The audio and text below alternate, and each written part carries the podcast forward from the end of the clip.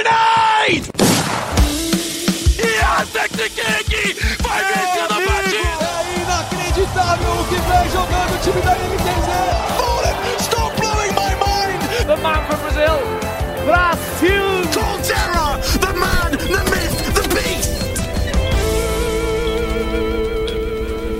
Five seconds to go. Salve, salve! Sejam muito bem-vindos à nona edição do Early Game, o podcast de esportes da Globo. Eu sou o Xande Teixeira, repórter de esportes aqui da casa e você deve estar estranhando. Hoje eu estou na vaga aqui do craque Alessandro Jodar na apresentação do Early Game. O Jodar, nosso querido Jodar, está cedido ao jornalismo nessa pandemia do coronavírus, está cumprindo lá o papel mais nobre que o jornalismo pode oferecer nesse momento de pandemia, nesse momento de crise mundial, não só sanitária, mas também econômica. E na próxima semana, sem dúvida, o nosso querido Alessandro Jodar vai estar de volta. Eu também estou no jornalismo, mas essa é a minha semana de folga e hoje então vou estar aqui na apresentação ao lado dos meus dois grandes amigos, também quarentenados, Rodrigo Faber, direto de São Pedro, e Roque Marques, na terra do melhor pão de alho? Santa Cruz do Rio Pardo, ambos em São Paulo. Salve Faber, salve Roque, como vocês estão? E aí, Xande, beleza? Suaveira, escreveu muito bem, cara. Terra do melhor pão de alho. E diria a principal cidade do interior de São Paulo, me perdoe, Rodrigo Fábio. já, já saímos com rivalidade, mas são as delícias do interior do Brasil. Eu também é, sou do interior do Brasil também, mas só que no Rio de Janeiro, mas isso é pauta para um outro momento. Porque hoje o assunto aqui é League of Legends e mais especificamente agitada, comentada, esperada, intensa janela de transferências, a mais curta da história.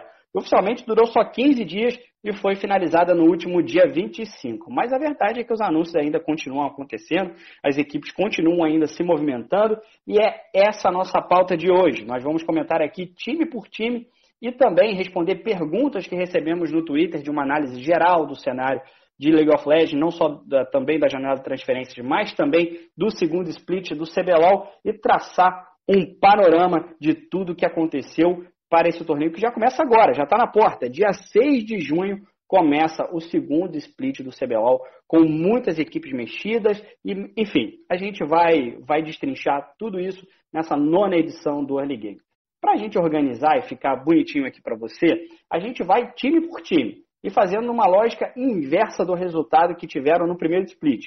Do último ao primeiro, sendo que o último é o time que subiu do circuito desafiante e chega no CBLOL com hype não só como as campanhas anteriores dos times que sobem do circuito desafiante, chegando até as finais e títulos, mas também pela campanha que teve no circuito desafiante e pelo elenco que vai apresentar no segundo split. Eu estou falando do Santos. E a gente já tem as confirmações, já tem as escalações, como os times vão se portar nesse segundo split do Campeonato Brasileiro de League of Legends.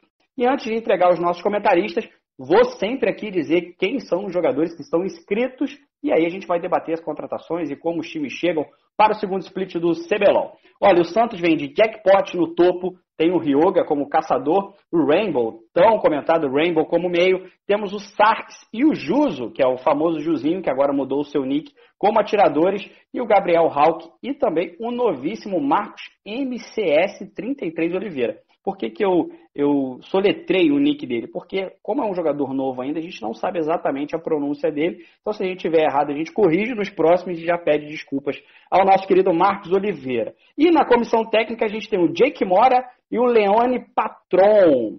E aí eu vou começar com o Faber, é, uma base mantida de um time que foi muito bem no circuito desafiante. Como fica a tua avaliação para a postura do Santos para essa estreia no CBLOL de mais um time oriundo do futebol, Faber?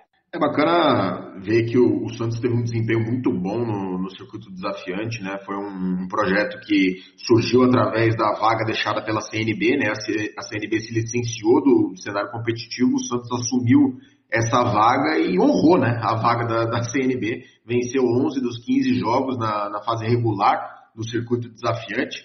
Depois é, passou muito bem pela Falcão na semifinal, venceu a One e conseguiu essa vaga direta ao CBLOL, eu acho que é muito bom para o Santos é, essa manutenção da, do elenco e principalmente da dupla sul-coreana, né? O Jackpot no topo e o Rainbow, principalmente o Rainbow na rota do meio, foram jogadores que, que deram, que desbalancearam o Santos em relação aos adversários aí. Esse time do Santos é muito interessante justamente porque balanceou essa característica dos coreanos que casou tão bem, né? Diferente da PEN, por exemplo, com o Song Juan e o Ki, que acabaram sendo uma frustração é, ao longo do último split do CBLOL, o, a dupla do Santos funcionou muito bem e com, com jogadores aí que também se destacaram, que não tiveram, por exemplo, o Yoga, né? No, o Castador ele não, não, chegou a ter muitas chances, é, não assumiu uma vaga de titular no CBLOL, mas foi muito bem no circuito desafiante. Ele que é uma revelação da, da CNB. Aí tem o Hulk também, né, como suporte, que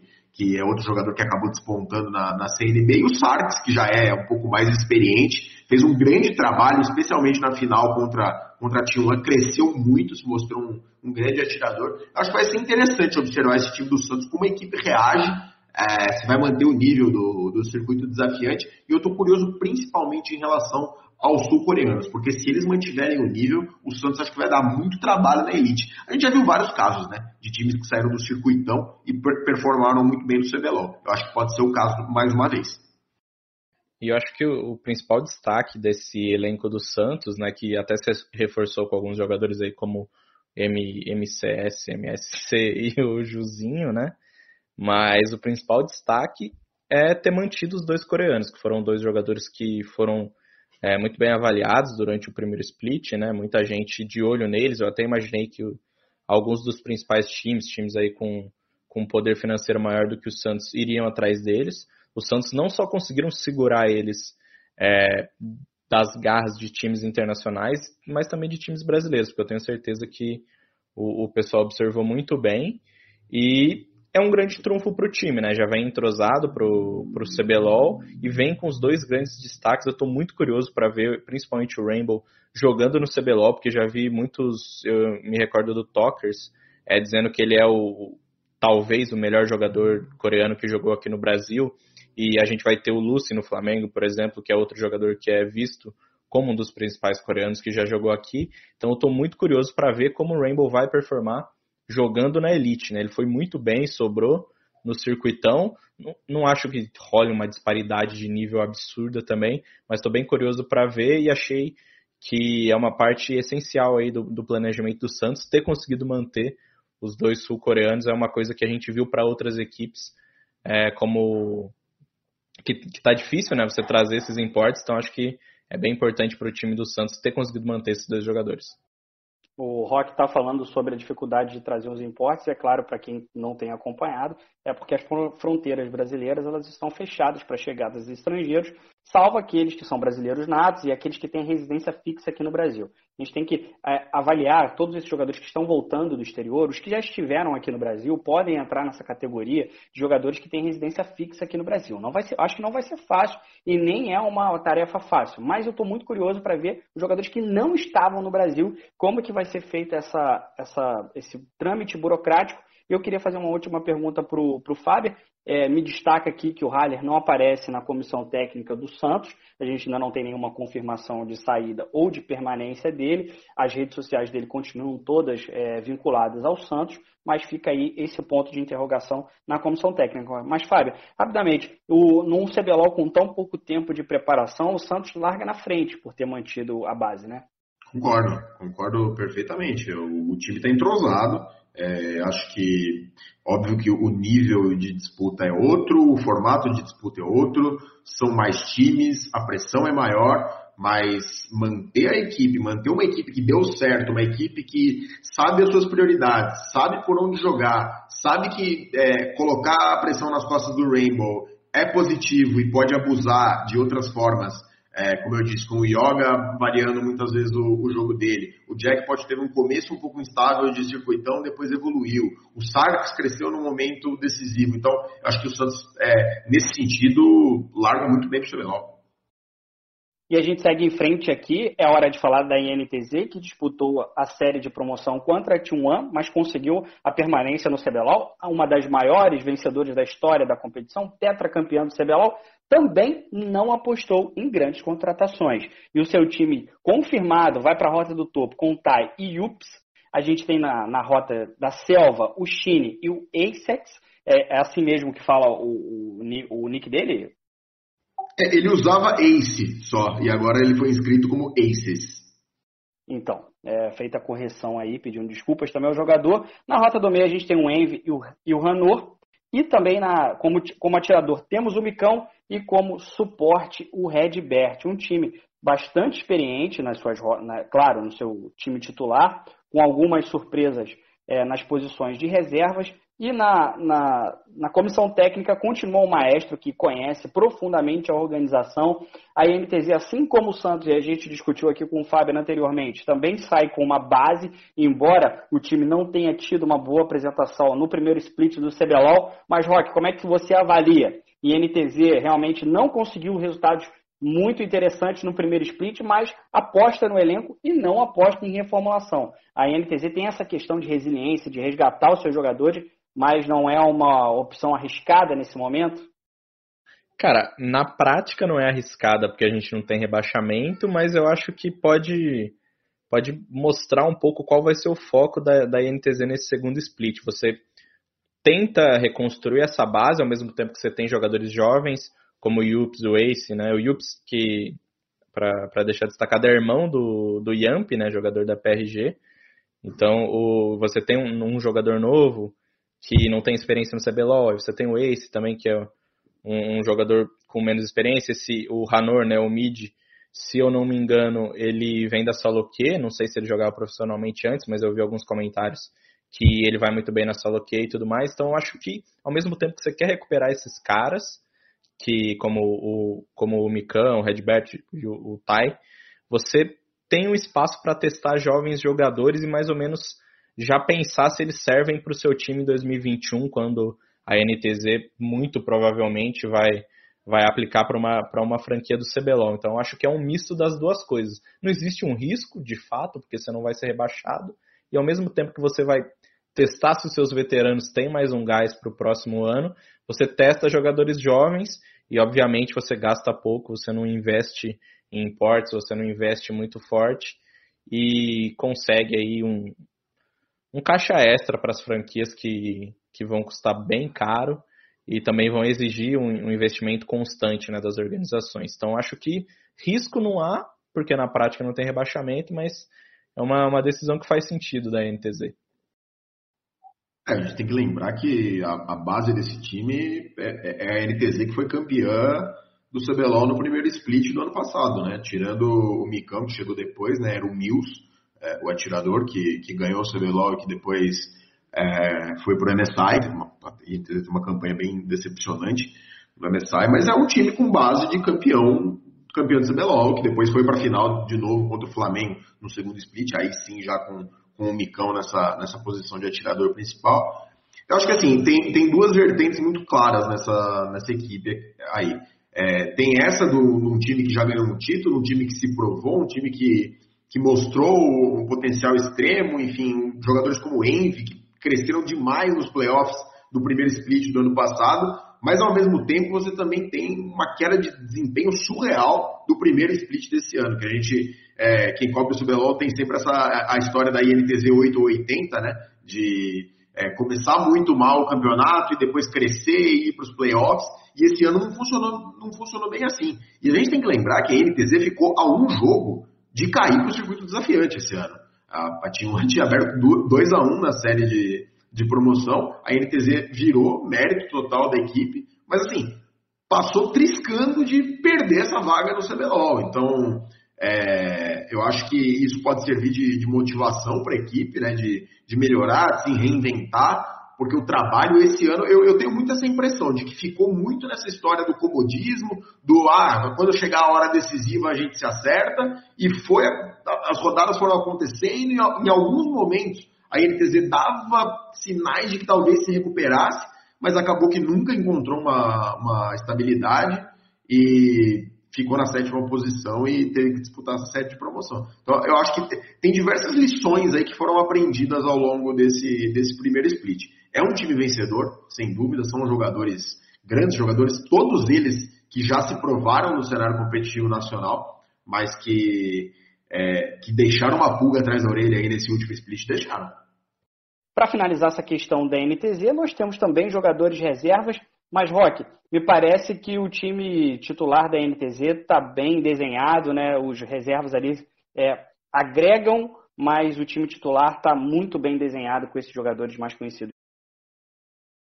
É, isso também, Xande, porque a gente não tem mais os dois reservas que foram mais utilizados pela NTZ no último split, né? Que foi o House no mid e o Tianxi, né? O chinês no top.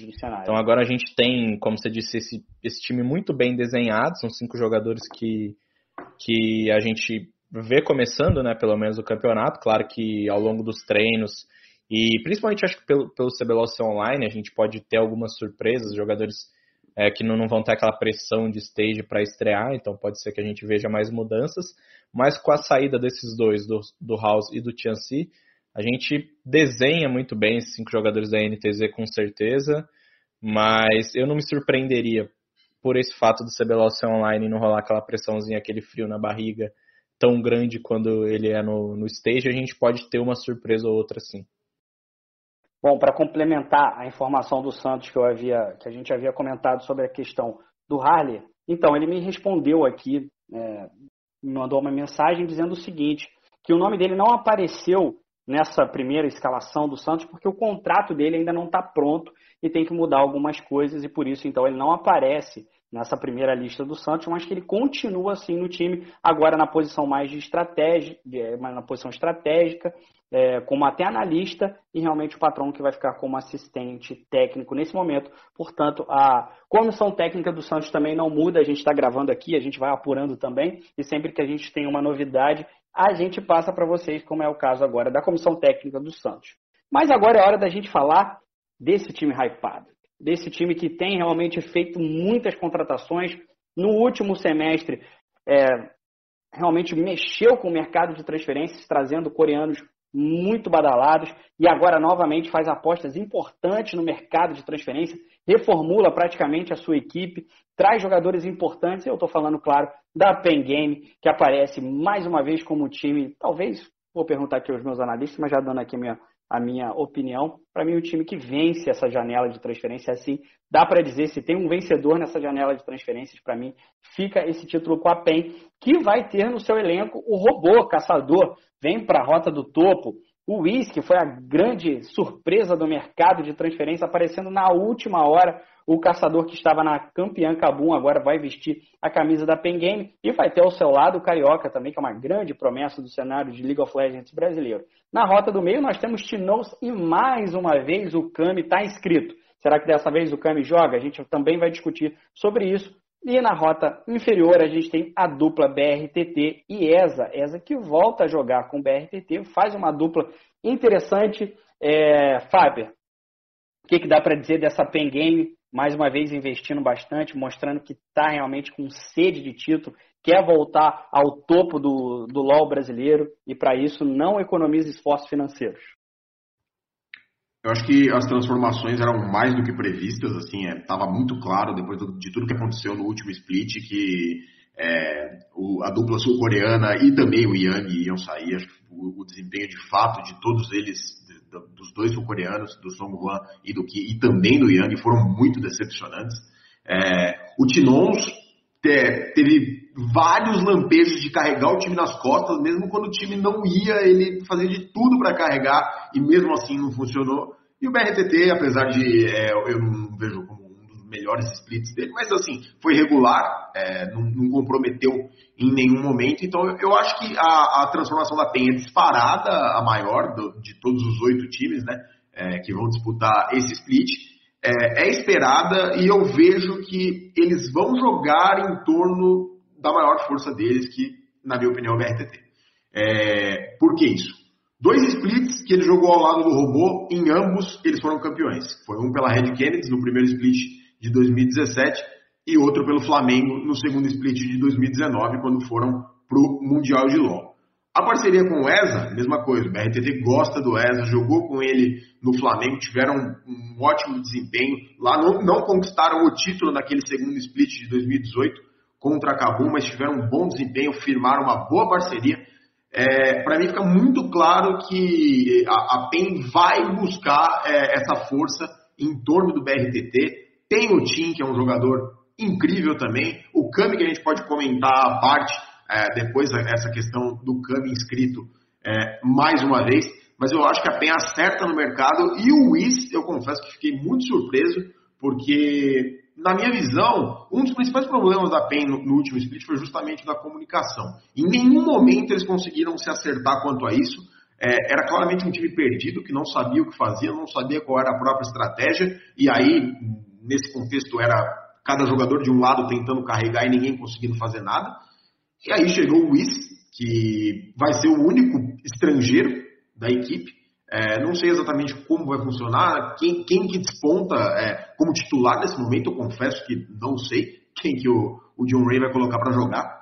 É, mas muito surpreendente, eu acho que muito positiva a movimentação da PEN na janela de transferências. É, era claro que precisava fazer um novo projeto e fez, e agora vamos ver se, se dá o resultado esperado. O meu, o meu grande, a minha grande questão com, com, essa, com esse novo time da PEN é que no primeiro split a gente falou tanto de comunicação, tudo, as primeiras semanas do CBLOL sempre foi comunicação, comunicação, comunicação não tá legal, e agora você tem só um jogador estrangeiro, é, quando, creio eu que o Whis chega para ser titular, né? Como o Faber falou, não dá para a gente saber, mas a gente imagina que o Whis chegue para ser o, o titular. E como que vai ficar essa comunicação de novo? Você tem quatro jogadores brasileiros e um jogador coreano. Você vai falar, obviamente, em inglês, uma coisa que a PEN já fez no primeiro split. Até pro final eles falaram que já não era mais comunicação e tal, tal, tal.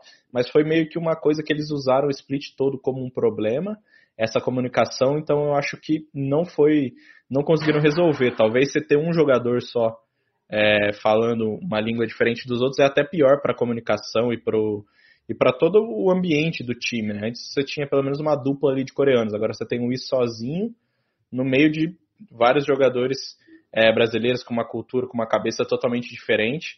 Então eu fico um pouco receoso com isso. Acho que a PEN é, só inscreveu um top, então e só escreveu um atirador, só escreveu um suporte, então eles têm espaço para trazer é, mais jogadores aí ao longo do ao longo da competição, né? E talvez trazer outro coreano também. Mas acho que é uma coisa que me preocupa um pouco, sabe? A gente falou tanto de comunicação da PEN no primeiro split, agora para o segundo split você vai ter de novo um jogador estrangeiro e agora ele está sozinho. Então, não sei, não, não, não me anima muito essa, esse Whis solitário aí no time da PEN, mas no papel é, acho que é um time que talvez perde em nomes da, do time do começo do ano, né? Porque você tinha o Ki e o Song Rua chegando muito bem e chegando com toda aquela experiência, toda aquela pompa de LCK. E agora você vai ter o ESA, que é um, um, um jogador que conhece o BRTT, mas não tem todo, não tinha toda aquela carga que o Key trouxe. E você vai ter o Wiz e o Carioca, que não, não são jogadores tão hypados contra, com, como o Seong Hwan, né? Só que na prática não funcionou, o super time da PEN não funcionou. Agora eles investem bem, investem em nomes é, mais conhecidos, que já estão acostuma mais acostumados com o CBLOL. Tô curioso para ver, só tenho minhas ressalvas quanto a essa coisa do Whis ser o único estrangeiro no time. Acho que isso pode atrapalhar um pouco na adaptação dele e na comunicação do time. E eu acho que isso vai realmente acabar atrapalhando a vida do coreano e o carioca, eu acho que, não sei, mas larga na frente nessa nessa disputa pelo time titular, principalmente por conta do, do componente comunicação que vocês tanto bateram nessa tecla. Esqueci de falar aqui a comissão técnica, mas a comissão técnica da PEN fica com o John Rey e fica com o Cheiro também, então sem grandes mudanças nesse ponto na Pen Game, que a comissão técnica foi realmente bastante criticada no último split, mas a organização dá o voto de confiança, está prestigiado os dois e vão continuar na Pen Game para o segundo semestre. Mas é claro que esse time que é tão hypado, que tem uma torcida tão grande, vale um debate maior. E aí eu vou ter que perguntar ao Fábio. É, Song Juan e o Ki ficam com a maior decepção de contratações estrangeiras na história do CBLOL, Fábio? Acredito que sim, Shane. Acredito que, que seja é, uma grande decepção. a gente teve algum, alguns jogadores que tiveram é, passagens curtas por aqui, mas eu acho que de, de, de investimento, assim, de projeto, de hype, de Dream Team, é, tudo que se falou né, antes do, da, da, formação do time, tinha, é, é, aquilo, né, cara? Tinha uma expectativa muito grande. Você tem o no, numa rota do topo, tricampeão do CBLOL. Você tem o Tinons, bata cara experiente também, campeão do CBLOL. BRTT dispensa comentários, maior campeão da história do cenário competitivo nacional. e aí você junta dois sul-coreanos extremamente hypados com passagem na, L, na LCK, é impossível que não fosse a, a, maior decepção, assim, terminar na posição que terminou, se quer ir aos playoffs, assim, que fosse aos playoffs e, e levasse um 3 a 0 entendeu? Como aconteceu na, na semifinal com a Cade, por exemplo, que também é, teve um hype grande ao longo da fase de pontos e depois é, acabou perdendo para Cabo, que viria a ficar com o título. Mas não ir nem aos playoffs com esse projeto é, é bizarro, surreal. Rock, a PEN vence o, a janela de transferência? Se tem uma corrida pelas principais contratações, a PEN fica com esse título prévio? Cara, acho que vence é uma palavra bem forte. Eu acho que. Não consigo ver um, um vencedor claro assim na, na, janela, mas acho que talvez a contratação de maior impacto seja o Bivoi, né, no, no Flamengo, que a gente vai falar daqui a pouquinho. Mas, no geral, você tem um top campeão, você tem o Is, que é um jogador que, que vem do título, né? Você tem o robô que ganhou no, no, no penúltimo split. Tem um jogador novo que mostra muita qualidade na solo que é o Carioca. E um jogador que já tem um, uma, uma química com o seu atirador, que é o ESA. A gente pode falar que você contratou bem, talvez vença, mas acho que a janela do Flamengo, por conta do Bivoi, tem mais impacto, assim, sabe? Acho que o, o, por mais que o, a PEN tenha quatro bons jogadores, o Flamengo aparentemente deu o grande passo assim da janela. Mas eu acho que não tem um vencedor claro. Olhando as oito escalações assim, não, não parece que alguém está super na frente no CBLOL. E a gente vai falar do Flamengo mais para frente, sem dúvida nenhuma, porque é hora de falar da Prod, que também segue é, fazendo, fazendo o que a gente estava falando dos primeiros times, também mantendo uma base, fazendo uma contratação pontual de um jogador que realmente não teve um split muito bom, mas que desponta como um dos maiores nomes do cenário brasileiro, já tem prêmio CBLOL na conta, enfim, um jogador de muito renome, que é o Dinquedo. Mas para a gente começar o nosso papo, vamos aqui destrinchar o elenco da Prod como ela chega para o segundo split do CBLOL. E chega com o FNB no topo, tão hypado jogador, essa promessa do League of Legends Nacional, que já talvez já não seja nem mais tão promessa assim, mas já um jogador consolidado. Na Rota da Selva nós temos o Yamp, no meio a gente tem o Dinquedo e como atirador o Garo. E aí como suporte nós temos três jogadores, temos o Os, o Masca e o Biazotti. Na comissão técnica nós temos o Kalec e o Alox. Faber, é, também aquele a mesmo sentimento de, de, uma, de um elenco mantido, mas com uma contratação pontual, mas que a Prod fez o esforço financeiro, fez o seu esforço, concentrou tudo ele no Dinquedo. É uma boa aposta, realmente, por conta, mesmo que ele tenha tido um split não tão bom assim no primeiro semestre, como é que você enxerga essa Prod, é, uma mudança muito grande, mas com um elenco mantido praticamente?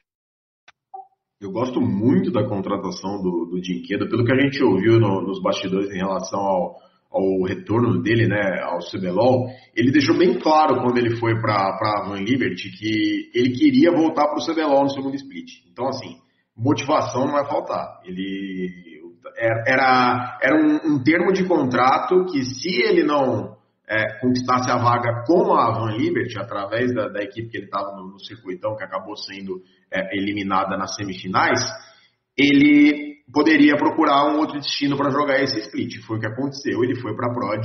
Eu acho uma ótima aposta, eu acho um enorme jogador. Teve um 2018 incrível, é, grande líder daquela, daquela Kabum, bicampeã do CBLOL. É, acho que é um cara que a gente só ouve elogios assim é, de, de, adversários, de pessoas que, que vivem o cenário e eu acho que ele vem muito motivado. Acho que ele vem muito motivado para esse, esse retorno ao CBLOL. Teve lá um período de, de desafio no, no circuito desafiante é, e agora volta à elite. Acho que querendo se provar, querendo jogar mundial mais uma vez.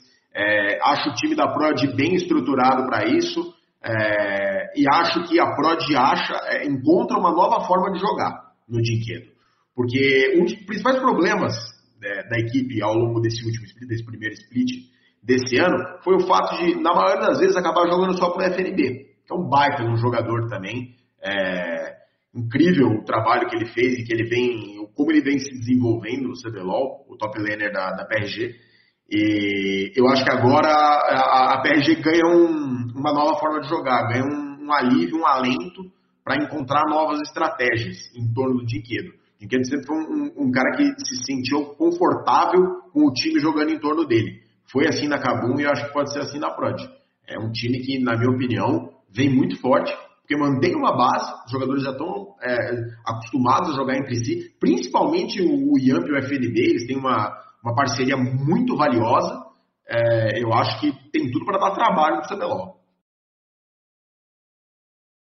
Cara, é, eu também gosto muito desse, desse time da, da Pro Game, apesar de, deles terem é, meio que insistido no mesmo estilo durante, não é o primeiro podcast que eu falo isso, mas eles insistiram nessa coisa de, de jogar sempre por FNB no top e concentrar o Yamp é, ajudando ele. Agora eles têm outro jogador que com certeza também vai ser alvo do, do Yamp, que é o Dinquedo, que é um cara que a gente sabe além de ter todo um currículo vencedor, já foi campeão com a Cabum, tem experiência, é um cara que meio que precisa se provar nesse split, porque no split passado, jogando mesmo no, no nível é, inferior, né, jogando no circuitão, ele não foi bem. Então agora com, com o CBLOL vindo para o modelo de, de franquias do ano que vem e o, o Dinquedo estando, entre aspas, emprestado para para o time da Pro Game, né, ele precisa mostrar para a Van ou mostrar para os outros times que ele ainda é um jogador de valor. O que está tá em dúvida agora. A gente não sabe se o dinquedo que a gente tem hoje vai ser o mesmo dinquedo que a gente teve na Kabum. Então acho que é um split muito importante para ele. Ele entra num time muito bem estruturado, que teve no, no split passado uma, uma campanha um pouco irregular, mas uma campanha legal. E ele é a única, a única grande novidade. O time manteve o FNB, que, foi, que é o, o seu principal destaque, é, não contratou nenhum reserva que a gente vê entrando, né? A gente tem os dois suportes ali na reserva, mas são jogadores jovens, jogadores que não têm muita experiência. Então, o projeto da PRG me parece ser muito replicar um pouco desse primeiro split, agora mais experiente, com certeza também um time mais regular. E para o Dinquedo vai ser importante isso. Você tem uma base formada, você se encaixa ali e prova que você ainda tem jogo para continuar na elite do LoL brasileiro. Então, apesar de da Prod não ter aí uma grande uma grande mudança, assim, algo magnífico para esse segundo split. Eu estou muito curioso para ver como o Dinquedo é, vai se comportar nesse split e como ele vai encaixar nesse time que está tão bem arrumadinho. E só para finalizar a questão da Prod, o Dinquedo era um desejo antigo do time. Chegou a se disputar com, com a Avan a contratação dele no ano passado, mas a questão financeira pesou um pouquinho e o Dinquedo foi jogar na Avan logo nesse primeiro semestre e agora então a Prod consegue concluir o seu sonho antigo de contratar o Dinquedo, ainda que seja nesse, nesse espectro de empréstimo que a Avan tem feito, né? Embora seja proibido pelo CBLOL, mas aí tem uma. A gente vai discutir isso no final do, do, do programa, sobre como os times conseguem ainda emprestar jogadores, fazendo. Não é uma, bem uma coisa legal, mas um drible na regra, né? um, um, uma, uma, um subterfúgio legal ali para você conseguir emprestar o jogador e depois tê-lo de volta. Mas esse é o time da Prod e agora a gente vai falar do time da Fúria, porque também se mantém no CBLOL, vai, também aposta na manutenção do elenco, não faz grandes contratações. A gente tem sempre que ter no horizonte a questão do sistema de franquias no próximo ano e como o time vai, como os times vão equilibrar a questão financeira. A gente tem times investindo mais, porque também tem patrocinadores de peso por trás também. A Fúria também tem uma, uma questão financeira e patrocinadores grandes por trás, mas aposta também em muitos games também. Tem um time muito qualificado no CS e, pelo que me parece, é, vai apostar mais na prudência financeira para esse último split antes do sistema de franquias, ainda que a gente também não tenha muitas informações sobre a efetivação do sistema de franquias no primeiro semestre. A Riot bate o pé que quer logo começar com o sistema de franquias logo no início de 2021, mas a verdade é que as informações ainda não chegaram à imprensa e também alguns times também até reclamam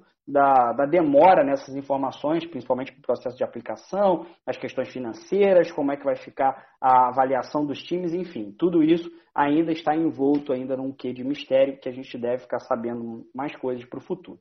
Mas enfim, o assunto é Fúria nesse momento. E a gente vai passar aqui o time. Então, como a Fúria vem para o segundo semestre, para o segundo split do CBLOL? Na rota do topo, eles vêm com o Taim.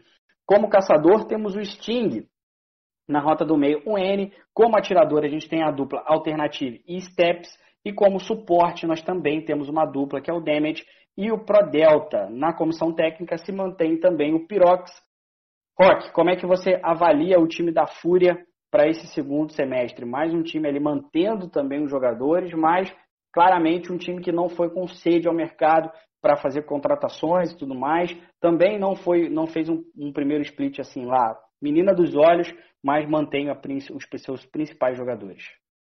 É, eu acho que é interessante a gente olhar a Fúria, que apesar de ter mantido é, os jogadores assim como a Prod, por exemplo, fez, assim como a NTZ fez, a Fúria mantém, só que os jogadores da Fúria são mais jovens, né? O, o Tirim tá, jogou, acho que o seu primeiro o seu primeiro é, campeonato, o seu primeiro CBLOL, né? O Sting também, que revezou na posição com Minerva, também estava começando. Então, a gente tem um time mantendo seus jogadores, mas mantendo só com jogadores jovens. Não tem aquele nome é, que você tinha no Minerva, por exemplo, um cara mais vivido, um cara com mais experiência de CBLOL. A Fúria aposta num time é, só de jogadores jovens, praticamente, né? apesar do N já ter jogado CBLOL aí algumas vezes desde, desde os tempos da, da Uppercut. Mas eu acho, uma, eu acho a ideia muito legal, sabe? Você mantém os seus jogadores, mesmo que eles sejam jovens, você dá uma, uma tranquilidade, uma confiança para eles trabalharem. Acho que esse vai ser um grande desafio do Pirox aí, que é um treinador experiente também. Você dá essa confiança para os jogadores sem deixar que eles fiquem, é, como eu posso dizer, não preguiçosos, mas, por exemplo, o Tirim, ele não tem um reserva no top, o Sting não tem mais a concorrência do Minerva, então, para jogadores jovens, você vai ter que manter eles meio que na rédea curta ali para não deixar eles dispersarem muito e perderem o foco da competição. Acho que isso pode ser um desafio extra para a comissão técnica da Fúria. Tô, tô curioso para ver como eles vão lidar com isso. Mas eu acho, acho bacana, já que você vai é, manter o seu elenco, então aposte mesmo nos jovens e tente criar aí um, um, alguns jogadores que podem é, representar a organização nos próximos anos. Acho que é uma aposta até mais legal do que a NTZ, por exemplo, que já tem jogadores mais consagrados. Você aposta ali em caras como o Micão é, e o Redbert, que já tem vários anos de CBLOL, mas você sabe que eles vão entregar aquilo, não, não, não vai ser muito diferente, sabe? Você não vai ter pô, o auge do Micão, o auge do Redbert. Na Fúria é diferente, você mantém o time, mas você mantém os jovens jogadores. Ao invés do Minerva, você mantém o Sting, por exemplo. Então acho que isso ao mesmo tempo que é um desafio porque se esses jogadores não performarem, a Fúria não tem ninguém para colocar ali na posição, pelo menos no momento, é uma coisa interessante, sabe? Você não faz uma, uma, uma janela cara e você tenta criar jogadores aí que possam representar a organização pelos próximos anos. Eu gosto mais, já que você vai ter um elenco, é, vai manter o seu elenco, prefiro que gosto mais de assistir times que manteram jogadores jovens e que podem mostrar uma coisa diferente. Então acho que a Fúria vai ser um time curioso da gente ver no segundo split. É, eu também vou bastante na, na, linha do rock em relação ao, ao, ao elenco é, promissor no sentido de ser jovem e a Fúria está, acho que, prestando um serviço ao CBLOL nesse sentido, de, de apostar em, em jovens promessas. Foi um time que chegou aos playoffs, acabou é, mais uma vez é, não conseguindo ir à final, mas é um time que vem chegando é, as semifinais, tem um projeto sólido, tem uma organização é, muito forte por trás, uma tag que cresceu, é, óbvio, baseada principalmente no CSGO, mas agora já expandindo para outras modalidades, que já é uma, uma organização que firmou seu nome no cenário brasileiro. Eu acho interessante a aposta. É, o Tyree foi um jogador que, quando entrou, foi muito bem nesse primeiro split de CBLOL. Estou curioso para ver também como que o Steam vai reagir a essa oportunidade de assumir a vaga de titular. É, o Damage, para mim, hoje é um dos melhores suportes do Brasil. E o Alternativo também já provou o, o, o potencial dele, assim como o N também. Acho que é, o N tem um grande futuro é, na rota do meio. Acho que tem nomes muito promissores aí. Esse estímulo ao, a categoria de base, entre aspas, assim, é bem, é, eu acho que é bem benéfico para o nosso cenário. E a gente vai avançando aqui na avaliação dos nossos times. É hora de falar do time que foi a sensação dos pontos corridos no primeiro split do CBLOL, mas que na fase de playoffs não conseguiu manter um rendimento. Eu estou falando da Vivo Cade, que também vem um pouquinho modificada também. Tem alguns interessantes reforços aqui para a gente falar um pouquinho. Olha, na rota do topo tem um Raidan e o Minerva aparece como caçador do time junto com o Caos. Na rota do meio nós temos o Nosferos com o Atlanta. Como atirador a gente tem a dupla Klaus e Drop.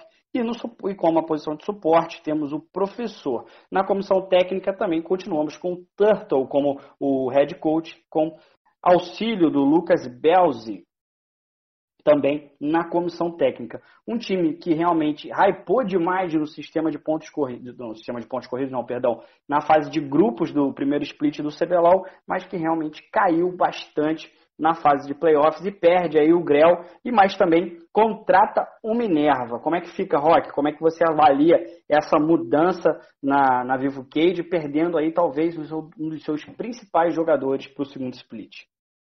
É, eu acho que além de você perder o, o Grell, que, que foi um, um grande destaque do time no primeiro split, você perde a sinergia que você tinha entre caçador e, e mid, que foi uma coisa que marcou muito para para Cade nesse primeiro split, né? O Nosferos jogou muito bem, acho que ele e o Grell são, foram indiscutivelmente os dois melhores jogadores da Cade e talvez até os dois melhores da posição no CBLOL. É, então acho que além de você perder o Grell individualmente, você perde um pouco desse entrosamento com o Nosferos. Claro que você tem o Cels que, que já conhece o Nosferos, que jogou algumas partidas no CBLOL, e o Minerva também, que é um jogador muito experiente. É, então a minha maior ressalva aí com a Cade é nessa de perder esse entrosamento entre Grell e Nosferos, que foi uma coisa que foi muito bem no primeiro split. Aí você tem o Ridan, que, que é um, um, um, cara que vem numa posição que foi muito bem ocupada pelo robô no, no primeiro split, mais uma vez. É, o robô é aquele, aquele jogador que ninguém é, dá muita coisa, ele vai ali, faz a dele, mas ele tá sempre bem, tá sempre no, nos times que estão brigando lá em cima da tabela. É, eu acho que a Cade meio que se virou como deu, né? O Grell, ele foi uma vontade dele voltar para o México, né? Então não, não tinha muito como segurar. E o robô, não sei o que aconteceu com detalhes, mas ele optou por, por deixar o time e foi para foi para PEN. Acho que se a Kate quisesse uma transição mais tranquila, um split mais tranquilo, é, valeria a pena ter mantido o robô, mas o, com o Ridan não, não sei muito bem o que o time pode pode alcançar, porque confesso que não conheço muito o jogador. O, o que eu queria destacar mesmo é essa coisa da, da, de perder esse entrosamento entre Grell e Nosferos, foi uma coisa que me chamou muita atenção durante o primeiro split da Cade, então não sei como que, como que o Nosferos vai reagir jogando aí mais tempo com o Cells e jogando agora com Minerva.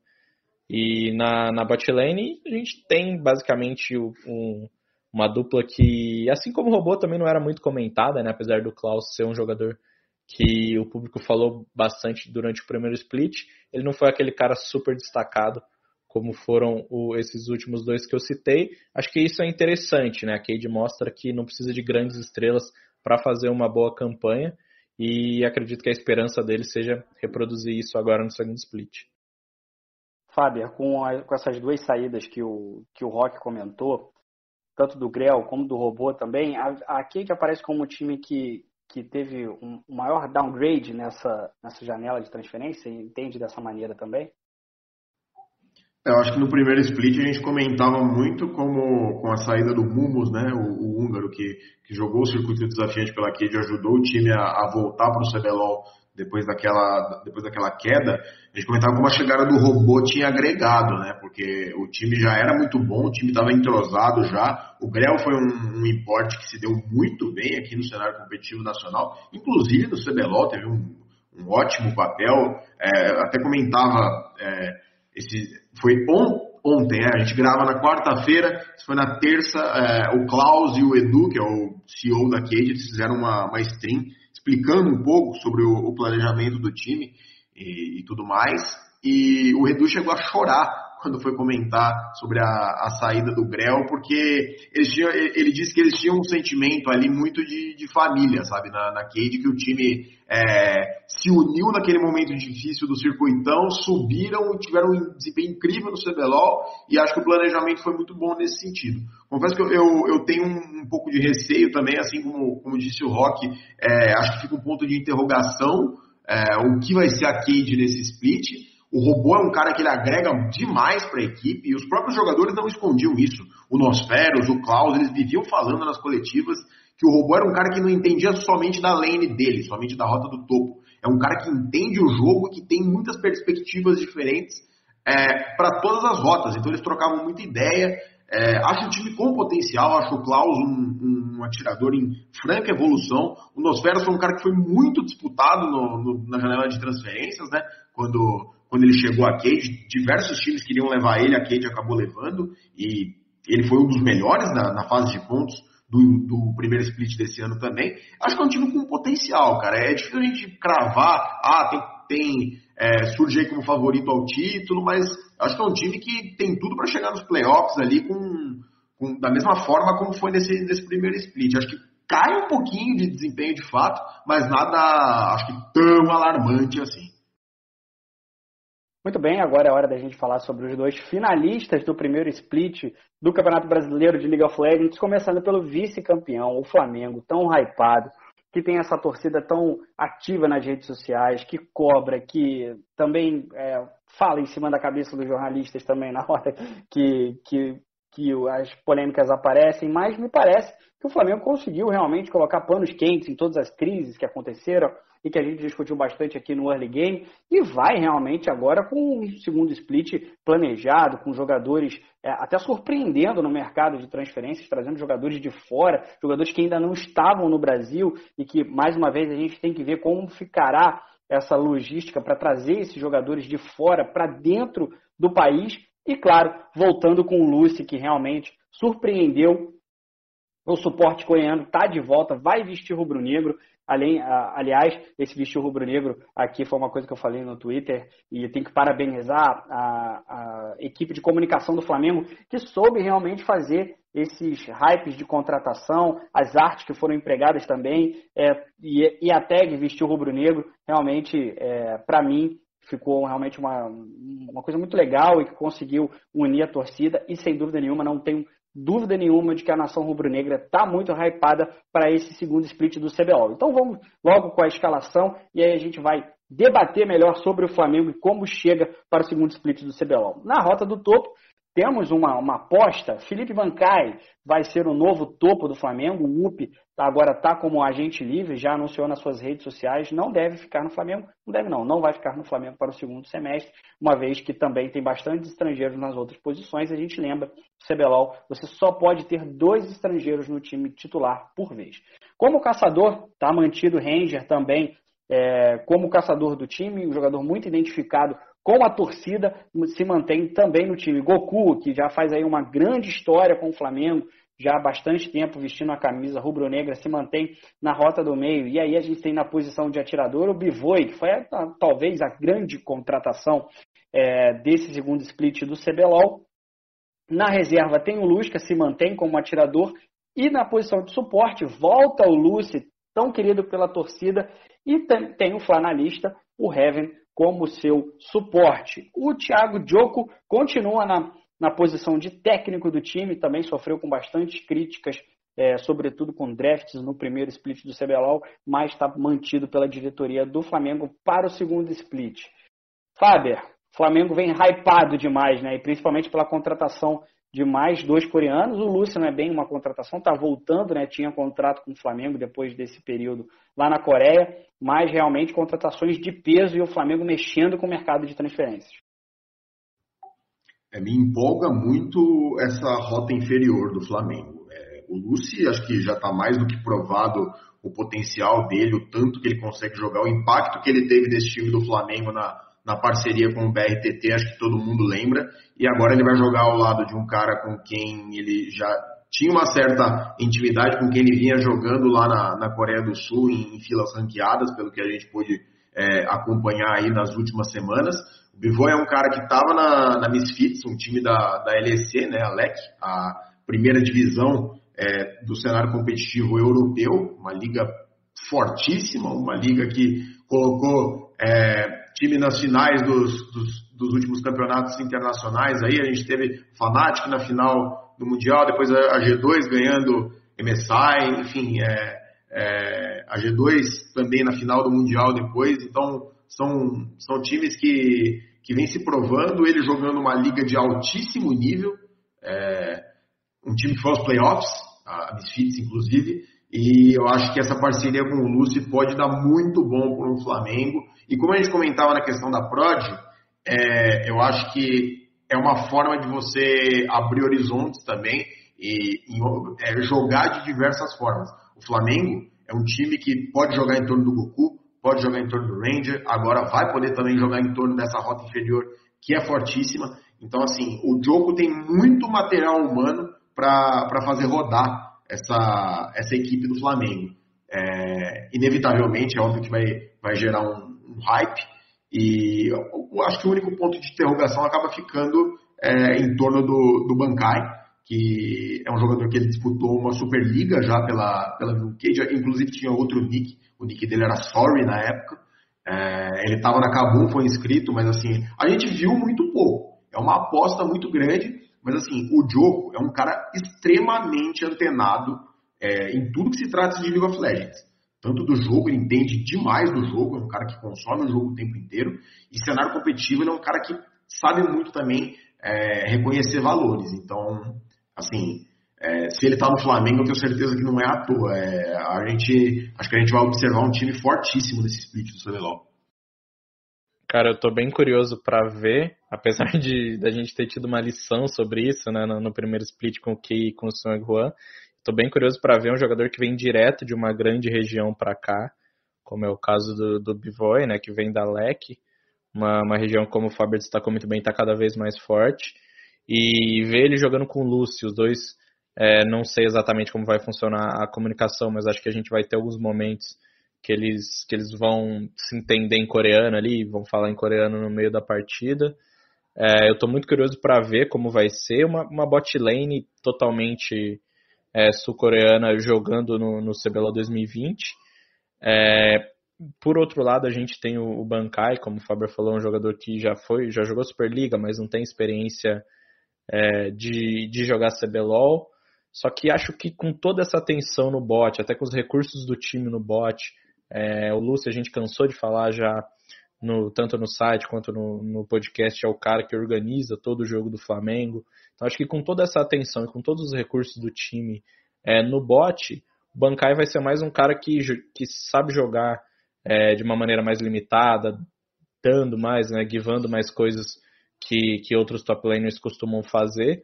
Então acho que vai ser interessante e vai ser bom para ele é, não ter tanta pressão, sabe? Os olhares não vão estar no Bankai durante o, durante o split, vai estar tudo lá no bot, todo mundo querendo saber de Bivoid do retorno do Lucy. Então acho que pode ser interessante para a evolução dele é, o, essa coisa de jogar sem a pressão. Só que outro ponto é que o Flamengo não tem reserva, então é o mesmo ponto da Fúria. Se o Sting jogar mal, não tem quem colocar. Se o, se o, o menino Bancai jogar mal, não tem quem colocar. Então isso para um jovem jogador pode ser um problema, mas como o Faber falou, o Diogo é um cara aí que tem um conhecimento muito grande de LoL, já deve ter pensado nessa situação também. Tô bem, tô bem empolgado para ver como, como, qual vai ser a grande diferença do Bivai para os outros atiradores do CBLOL. É, e você tinha até outros nomes é, pairando no mercado, né, como o Yang, por exemplo, é, e a gente também tem um Aiel também, mas o Flamengo foi lá e optou pelo Bancai. Então, realmente, ele deve ter alguma coisa para mostrar. Realmente, o, o Diogo, como o Faber disse, é um cara muito antenado, sem dúvida nenhuma. Para substituir o UP também, que fez um, fez um split também interessante também. Poderia ter é, mostrado mais, mas foi um jogador realmente relevante. Então, sem dúvida nenhuma, é, fica também é, o olhar também para a rota do topo do Flamengo. E mais uma vez, o que, me, o que eu chamo a atenção é como o Lúcio tem prestígio junto com a diretoria do Flamengo. Né? Foi ele que indicou o UP no ano passado é, para chegar para o Flamengo. É claro que a questão do Bivoi é, é, um jogador que, se você tivesse a possibilidade de trazer, ele já valia por si só, mas mesmo assim também parte de uma, de uma sintonia com o Lúcio também, uma indicação do Lúcio. Então, é, talvez o coreano que tenha tido a história mais vencedora na história do, do LAU brasileiro, continua ainda com bastante prestígio junto com a diretoria do Flamengo. Agora, eu fico mais uma vez com a questão que pode atrapalhar o Flamengo, que pode não, que atrapalhou o Flamengo no último split. Tem um time realmente super qualificado, como teve na última, na, na, na, última edição do CBLOL, mas tem as questões da diretoria. Se a diretoria não atrapalhar dessa vez, como atrapalhou no último semestre, eu acho que o Flamengo tem tudo para ser o grande, o grande favorito, junto com a PEN talvez também acabam aparecendo é, logo em seguida, mas como os grandes favoritos para esse CBLOL. Então a gente precisa realmente de mais tranquilidade nos bastidores. Acho que nenhum jogador deixou de transparecer isso. Todos eles disseram que tiveram realmente problemas nos bastidores. A gente trouxe isso em matérias, mas os jogadores também deixaram claro. É claro que não vão trazer tudo que a gente traz nas matérias, uma vez que eles são jogadores e precisam realmente blindar como está o ambiente lá dentro. E trago uma outra questão também que é para acirrar um pouquinho o ânimo já, até um pouquinho já acirrado com a torcida do Flamengo, mas eu sempre não vou deixar de citar quando acho que alguma coisa ali não está realmente no, nos conformes. O Flamengo, há dois meses, há dois meses, há um mês e meio atrás, estava falando sobre problemas financeiros. E agora sai com contratações importantes, né? Como Vivoi, como voltar com o Lúcio também, que é um jogador que não deve ser barato, enfim. Será que realmente aquela justificativa de problemas financeiros era realmente a verdade para mandar os jogadores embora e para depois recontratar alguns deles? Não sei, me parece que não. Parece que o Flamengo criou ali uma narrativa realmente para voltar atrás num planejamento que havia feito e tinha feito junto com o Cacavel da Team One. O Cacavel acabou deixando o, o, o projeto no meio e aí se criou-se uma narrativa para para fazer essa demissão dos jogadores. Agora, Fábio, aparece realmente como grande favorito junto com a Pen Game o Flamengo para esse segundo split do CBLOL? Ah, tá entre os favoritos.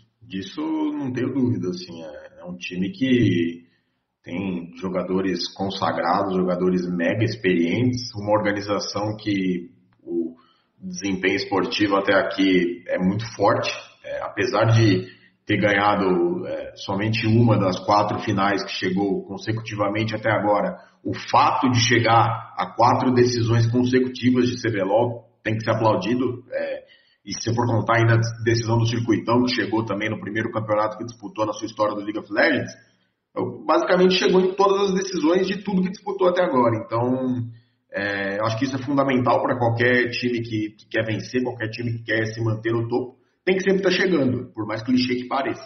E o Flamengo, eu acho que desperta uma atenção muito grande agora. É, trouxe um, um, cara de uma região fortíssima, que é o, o Bivoy vindo da Europa, então olhos no Flamengo que com certeza promete um, um bom desempenho aí nesse split. E do hypado Flamengo, a gente vai terminar esse giro pelas contratações e escalações para o segundo semestre com a Cabum, atual campeã do CBLOL, junto com a NTZ, os maiores vencedores da competição. Perdeu, é verdade, seus principais nomes, seus nomes coreanos, que foram tão importantes na conquista do título do primeiro split, mas sem dúvida nenhuma chega para esse segundo semestre com nomes de peso e jogadores que são velhos, conhecidos da torcida e também muito abraçados pelos torcedores. A Kabum, para esse segundo semestre, vem com Yang na rota do topo, saindo da Pen Game. Revolta está de volta ao CBLOL, depois de uma longa temporada na Red Camp, onde não conseguiu realmente ser o jogador que foi na NTZ, talvez um dos maiores jogadores da história do LoL brasileiro. Tem junto ali na sua rota o Most, na rota do meio nós temos o Tuts, e como atirador a gente tem o Duds The Boy e o de Save, e para fechar a escalação da Cabum, nós temos o Céus como suporte, também muito destacado nos últimos, nas últimas campanhas da Cabum. E como técnico, como técnico, perdão, nós continuamos com uma Baxial, que foi decisivo na campanha da Cabum, depois que entrou, realmente conseguiu mudar o espírito do time e chegou quase não classificado ali na fase de grupos do CBLOL até o título, o quarto título da Cabum no primeiro split. Fábio, como é que chega essa Kabum para o segundo split, com nomes importantes ali como Yang, Revolta, junto com a sua, com a sua formação que já tinha dado certo nas outras posições no último split, mas realmente fica aí a é, perder os dois coreanos que foram tão importantes na sua campanha no primeiro semestre. Vou te falar que o maior reforço da, da Cabum é a manutenção do Abaxel no banco de reservas, digamos assim, ali no comando né, da, da equipe. É, eu acho que ele fez toda a diferença. O Abaxel é um cara extremamente vencedor. O título dele pela Cabum foi o quarto dele aqui no cenário competitivo brasileiro. E eu acho que a, a chegada do Revolta e do Yang, é, a equipe, está diretamente ligada à presença do Abaxel na comissão técnica. É, a gente lembra bem naquele time que ficou conhecido como Exódia, né, um dos maiores times da história do nosso cenário competitivo, é, um time que ganhou três títulos em quatro campeonatos disputados, é, a INTZ naqueles anos de 2015 e 2016, a gente tinha justamente Yang Revolta e Abaxel. Então, é, acho que pode dar muito bom essa combinação pode, pode ser muito frutífera para Cabum. A gente sabe que o Yang e o Revolta eles não vêm dos melhores momentos na, na, nas respectivas carreiras.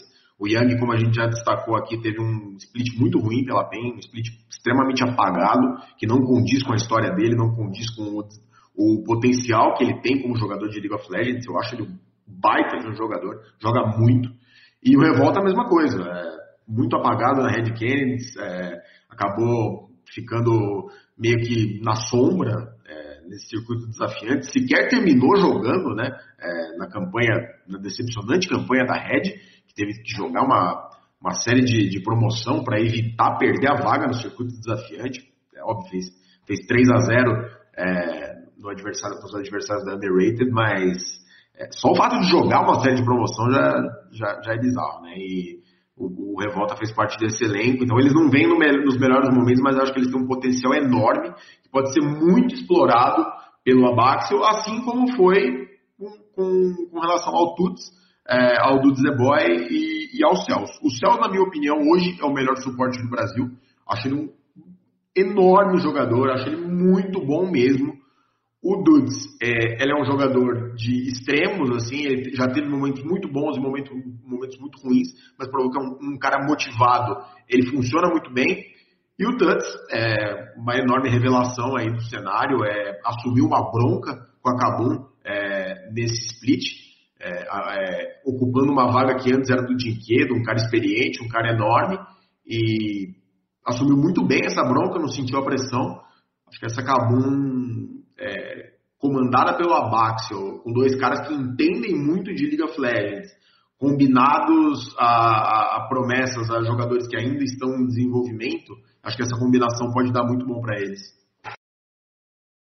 Cara, eu acho que o principal destaque dessa, dessa Kabum, que já, já para começar, na minha opinião, sai bastante enfraquecida por ter perdido os dois sul-coreanos, é justamente essa decisão do Abaxel, que eu acredito que foi uma, uma ideia dele, assim como o Faber falou, de trazer o Yang e o Revolta, dois jogadores que ele conhece muito bem, dois jogadores que ele ganhou muita coisa juntos. Então acho que ele teve um, um, um papel importante em trazer esses dois jogadores. Claro que acabou é, tinha outras opções de mercado, com certeza alguns jogadores que seriam até mais baratos do que esses dois e com, com potencial de, de jogar melhor, né? Já que tanto o Yang quanto o Revolta não vêm de uma grande fase mas tem alguma coisa né, nessa dupla que fez o Abaxel confiar que eles podem é, manter o bom nível que a Kabum teve durante a primeira etapa. Eu estou muito curioso para ver se eles vão conseguir dar uma virada na chave da, desse desempenho deles, sendo comandados pelo Abaxel, um cara que conseguiu tirar muito deles no passado. É, de resto, né, você perdeu o Parang, que acho que foi meio que por unanimidade né, o principal jogador da, da primeira etapa do CBLOL. E o Is, além de você perder ele, você reforçou um rival, ele foi para PEN. Então, é, acabou sai enfraquecida, com certeza, dessa, dessa janela, mas ao mesmo tempo estou muito curioso para entender por que o Abaxel quis apostar em revolta em Yang e não em novos jogadores, talvez até na própria manutenção do, do Bankai que foi para foi o Flamengo. Muito bem, a gente passou pelos oito times que vão disputar esse segundo split do CBLOL, times hypados, times que contrataram, times que mantiveram a base, enfim, a gente tem aí é, ainda a questão da pandemia do coronavírus assolando, é, não só o Brasil como o mundo, mas ainda mais gravemente o Brasil, e a gente ainda não consegue ver a janela de saída dessa pandemia para a volta das atividades normais. Visto que os números da, do coronavírus no Brasil não arrefecem e, pelo que me parece, faltam oito dias para o CBLOL. Acho que o início, acho que não, tenho certeza que o início não tem outra alternativa a não ser online, mas me parece que o campeonato vai ser todo disputado nesta modalidade. A gente passou aqui, analisamos os oito times, mas é hora de analisar o cenário agora e também vou trazer algumas perguntas que vocês me deixaram num post que fiz na internet. Vou tentar trazer aqui as principais, algumas que também englobam o cenário como um todo, sem é, especificar nenhuma equipe, porque a gente passou por todas elas. E eu vou começar aqui, é, vou endereçar essa pergunta para o Fábio. O Fábio Lima, de Florianópolis, Santa Catarina, me pergunta, para você o seguinte: vocês acham que, clube, que, os clubes economizaram nessa janela visando o formato de franquias? Acho que a gente teve os dois lados da moeda, você concorda? É, eu acho que a análise tem que ser time a time, né? Organização a organização, não dá para a gente fazer uma, uma análise geral. Acho que, como a gente comentou, é, foram muitos comportamentos distintos, assim. Times que tiveram uma reformulação enorme, como a PEN, times que tiveram uma contratação pontual, como a Prod, enfim, é, são, são estratégias muito diferentes, são times que pensam de maneiras diferentes e que encaram o cenário atual de maneiras diferentes. É óbvio, todo mundo com o mesmo objetivo de ganhar o CBLOL, representar o Brasil no Mundial, mas é, a análise para mim é caso a caso, não dá para fazer um escopo é, geral. E eu vou endereçar ao Rock, então, a pergunta do Vitor Oliveira, de Ponta Grossa. Quem saiu melhor nessa janela? Acho que você um, teve um, até um momento que você chegou a passar por isso, mas, a, mas junta esse comentário aí, dá uma lapidada nele para você, quem saiu melhor nessa janela. Cara, na minha opinião, é o Flamengo, por ter conseguido uma contratação de impacto, é um jogador que cria toda aquela coisa em volta, né? Você fica na expectativa de ver o que o Bivoi vai fazer. E por ter trazido de volta o, o Lucy, né? Ter conseguido fazer com que o jogador voltasse para cumprir o seu contrato, eu acho que não é necessariamente um reforço, mas é uma coisa que torna o Flamengo como grande vencedor da janela. Claro que a PEN em números trouxe mais, mas eu gosto mais desse time do Flamengo. Fábio, pergunta do Sávio. Gostaria de perguntar sobre a queda gigantesca nas contratações de novos coreanos. É, ele pergunta aqui na Europa, mas a gente está falando sobre a janela brasileira, né? Mas dá para adaptar essa pergunta para a janela brasileira. A gente teve a questão da pandemia e também tem a questão do, do segundo semestre, do primeiro semestre do ano que vem ter um sistema de franquias, né? Acho que, esse, que esses ingredientes aí fizeram com que a gente tivesse uma janela mais tupiniquim do que gringa, né? Sim, sim, a gente acabou vendo, né, é, teve o Bivoy, lógico, o caso do, do Flamengo, que trouxe um baita é, importe para jogar esse CBLOL. O caso do Santos, por exemplo, que manteve a sua dupla, que deu muito certo, mas obviamente que sem a pandemia, sem essas limitações que a gente está tá vivendo, não só no esporte eletrônico, mas enfim, no, esporte em geral, no mundo em geral, né, é, no mercado como um todo, eu acho que os olhos é, lá para fora seriam seriam mais atentos, evidentemente. Lógico que não dá para a gente julgar um, um, um, planejamento de alguma organização baseada nisso. A Fúria, por exemplo, como eu disse, na minha opinião, presta um grande serviço ao CBLOL, ao, ao estimular é, os jogadores que são formados aqui e, apostar em, em jovens, é, jovens jogadores, jovens talentos. Mas também, como eu disse na questão anterior, eu acho que é, é muito caso a caso, cada, cada organização é, tem um um orçamento, tem uma forma de pensar, de investir o seu dinheiro e claro que a gente poderia ver mais importes, mas também não acho que, que isso seja uma, uma grande questão nesse momento. É, só ver o caso do Grell, por exemplo, né, que volta para o México também por essa questão do coronavírus. Teve o caso do Lúcio, mas que acaba retornando. Tem a questão do fechamento das fronteiras. Tem a questão do segundo, do, do primeiro split do ano que vem sem sistema de franquias. Então, sem dúvida nenhuma, a gente tem um CBLOL mais brasileiro, um CBLOL mais tupiniquim para esse segundo split do CBLOL, que em tese seria o último no sistema com é, sem franquias, né, mas sem, já sem rebaixamento. Agora, para fazer uma pergunta para ambos, quem vocês acham que desponta aí como o principal principal time para esse segundo semestre? Quem é que vai, quem é que aparece como os favoritos? E quem que fica para trás nessa janela de transferência? Quem que deixa de um, um time para ficar realmente ali para disputar as últimas posições? Começo com você, Rock. Cara, acho que os dois times que, que mais se destacam, na minha opinião, são o Flamengo e a PEN, justamente por terem sido os mais ativos é, nesse, nessa, nessa janela. Então acho que é, é quem a, gente tem mais atenção nos dois. E, cara, para parte de baixo da tabela é difícil. A gente teve, né? A, a... Ah, quero destacar o Santos também. Antes de eu ir para a parte de baixo, para a parte de cima, o Santos também vem muito forte. acho que eu destaco esses três: Santos, Flamengo e PEN. Para a parte de baixo da tabela, cara, eu acho que a NTZ, se mostrar o mesmo, o mesmo jogo que mostrou nesse primeiro split, é, tem uma grande chance aí de, de ser a, a surpresa, não surpresa, né, mas ser o, o, time aí mais fraco desse, desse segundo split do CBLOL. É, e o resto dos times, eu acho que eles são muito irregulares, cara, não dá, não dá para imaginar. Acabou um perdeu dois caras fortes, então acho que vai, vai é, não, não vai ser um time tão bem entrosado quanto foi no primeiro split. A Fúria e a PRG já foram times que oscilaram bastante.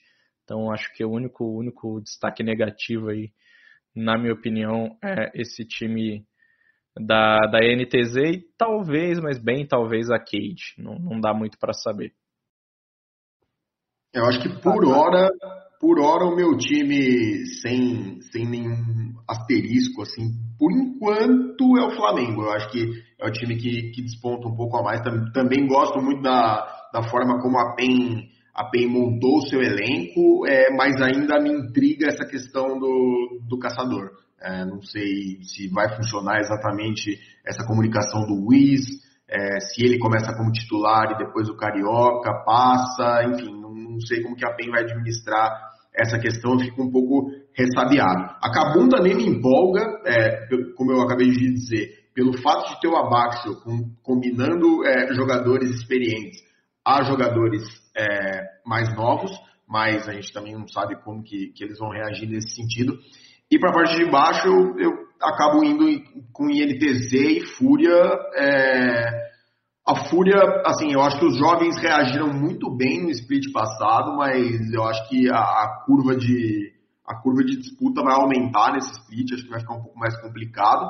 E a NTZ, por é, de fato, não, não ter mudado muito, né? É, manteve o elenco, é, é um elenco que já provou seu potencial, já, já foi campeão de CBLOL, tem gente experiente também, mas precisa sair de uma zona de conforto.